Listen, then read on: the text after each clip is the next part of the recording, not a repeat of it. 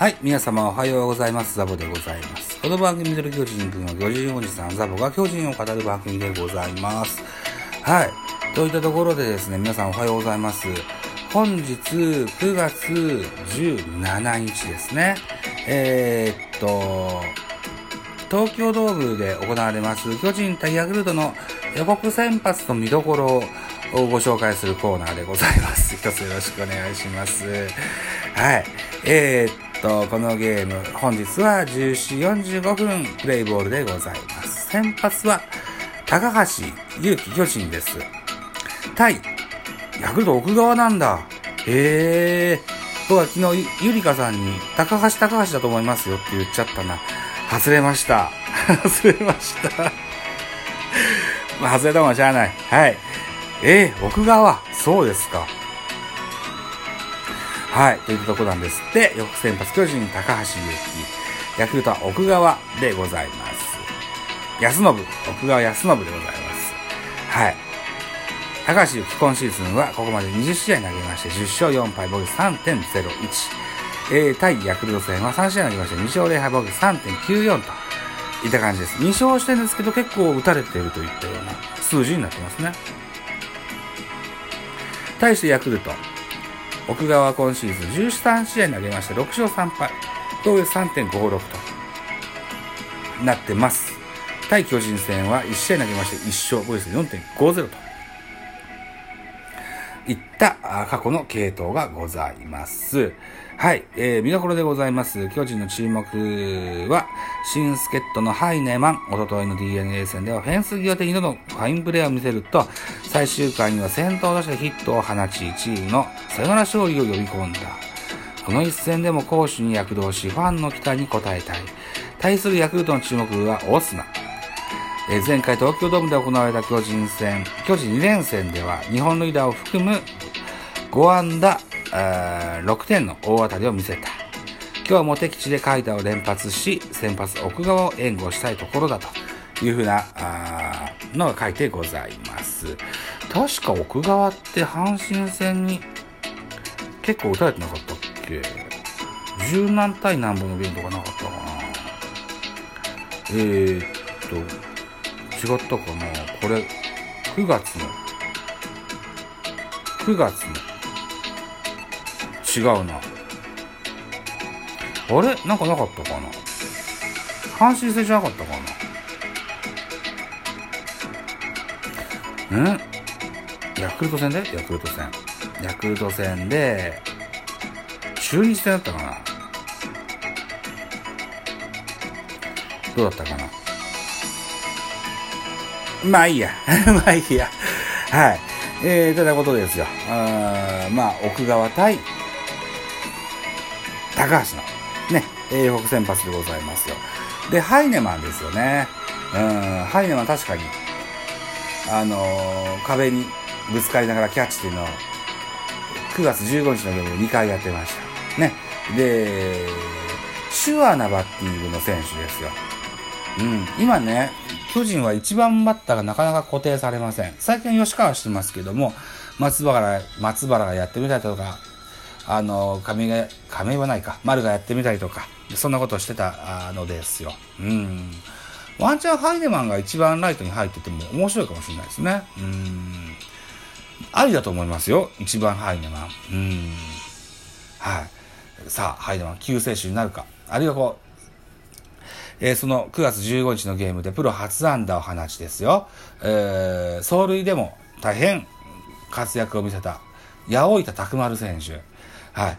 この選手も、もうちょっともうちょっと、あのー調子がいいうちにね、数回チャンスを上げてもいいのかな、なんていうふうに思ってたりします。はい。といったところですね。さあ、えー、とりあえず、本日9月の17日、18日は対ヤクルト戦。で、19日、日曜日は阪神戦といった流れになってます。えっ、と、だから、1位、2位、3位の戦いですよね。うん。ここで連敗するようなことがあればですよ、ずるずるっと優勝戦線から離脱していくような流れを考えることができますので、ぜひね、えー連敗をしないようにじゃなく、連勝するようにぜひ活躍していただけたらな、な、頑張ってほしいな、なんていうふうに思ってございます。さあ、まだまだお時間ございます。困った時のスポーツ報知巨人取材班。なんかありますでしょうかね。よさ、良さげな記事があれば。あ、2軍は5連勝なんだ。へえ。そうなんだ。9対1。えー、楽天戦に2軍が勝ったと。涌井っていうか2軍で投げてんだ。へえ。で、負けたんだ。巨人は戸田夏樹選手に勝ち星がついてますね。広岡、ホームラン。ああ。戸田夏樹は8回投げまして、1失点、8奪三振か。へえ。いいじゃないですか。あ、秋広くんホームラン打ってるし、8号。そうですか。秋広くん、今どうなってんだろう？秋広くん。打率とかどうなってんだろう？スポナビがね、手厚くやってくれるようになって、ファームの情報も入るようになったんですよね。今日が、うーん、ここか。15日のゲームかな。違うか。あ、そうだな。15日のゲーム。7、15日のゲームじゃないでしょ。これだ。今日のゲーム。9月16日のゲーム。ひろ、え、っと、広岡8号。お中田翔も3号、3、4号。へえ。中田翔が2本ホームラン打ってますね。すごいんじゃないですか。へえ。秋広選手はどうなってんですかね。秋広選手の2軍の成績、2割2分3厘。あ、1割8分ぐらいしかなかったのに2割2分で上げてきたね。ええいいじゃないですか。ほうほうほうほう。ホームラン8本打ってると。なるほどね。ええー、そっかそっか。どうなんだろう。順位が決まった後ぐらいにでもまた、あ秋広くんは1軍で見れるかなどうかな見れたら嬉しいな。うん、と思います。あと中田翔も2本ホームランが出たということで。まあ1軍、まあリフレッシュのためのね、えー、抹消だと思うので、まだすぐ上がってくるでしょう。ね、2打席連続ホームラン放ってございますですね。2軍戦の記事が多いな。そうか。9月16日は1軍なかったもんね。はい。えー、3回に2試合連発となるツーランを放った中田翔選手。打ったのはフォークボール。日々、ファンの皆様の拍手や視線に勇気づけられています。皆様の力でスタンドまで届いてくれました。えー、2回に8号ソロの秋広選手。打ったのはまっすぐです。広岡さんに続けてよかったです。えー、まあ、涌井さんから打てたことが自信になりますと言ってますね。うん。あと、広岡も2回に勝ち越しソロを放った広岡。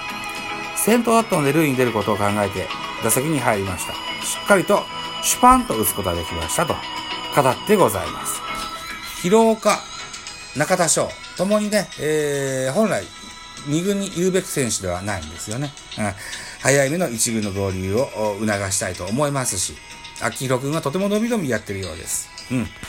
サードも、ファーストも、外野もやってるみたいですね。うん。いろんなところで修行を積んでいただけたらと思います。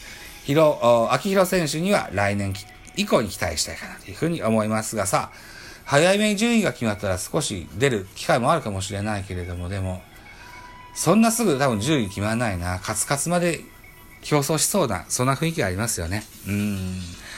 まあ、とにもかくにもね、えー、ヤクルト2連戦、阪神戦。この週末がですね、正念場ですよ。ここで連敗を、まあ、絶対しちゃいけないと。勝ち、勝ち切ること。ここが重要だと思います。うん。あのー、ゴールも間近ですよ。あのー、シーズン終了間近ですので、ぜひ最後の気力を振り絞ってですね、え優勝に向けて頑張っていただけたらというふうに思ってございます。といったところで、お時間でございます。私、ザボ、ラジオトークの他に、ポッドキャスト番組、ベースボールカフェ、キャン中世、えーと、スタンド FM 番組、ザボのフリースインガー、ノートザボの多分多分、アンカーを中心に各種ポッドキャストで配信中、D 弁、えー、スポーティファイ限定で配信中、ミュージックトーク、大人でおしゃれな音楽番組をやってみたいのだが、など配信番組多数ございます。フォロー、いいね、ギフトよろしくお願いします。9月15日付でですね、えー、ベースボールカフェ期間中制は、ラジオトーカーのゆりかさんをお招きいたしまして、ポッドキャストで、えー、ヤクルトについてのお話をさせていただいてございます。ぜひ、お聞きいただけたら大変嬉しく思いますと。はい、ってとこでございます。あと、ハッシュタグザオとつけてツイートくださいます。後ほど、エゴサバいたします。何卒よろしくお願いします。はい、といったところで、これが9月17日の早朝の配信予定の回でございました。はい。ということでね、9月の16日は、巨人のゲームはお休みしております。アーカイブには、私が気まぐれでやりました。ホークス対ロッテの 一戦のライブがアーカイブで残っております。もしよければ聞いてやっていただけたらな、なんていうふうに思います。といったところで、えーと、本日は金曜日ですね。うん。えー、明日週末ですよ。ね。えー、休みに向けてね、えー、頑張っていきましょうね。はい。といったところで皆さん、お仕事頑張りましょう。いってらっしゃい。いったところで本日以上でございます。はい。また夕方ライブでお会いしましょう。バイチャ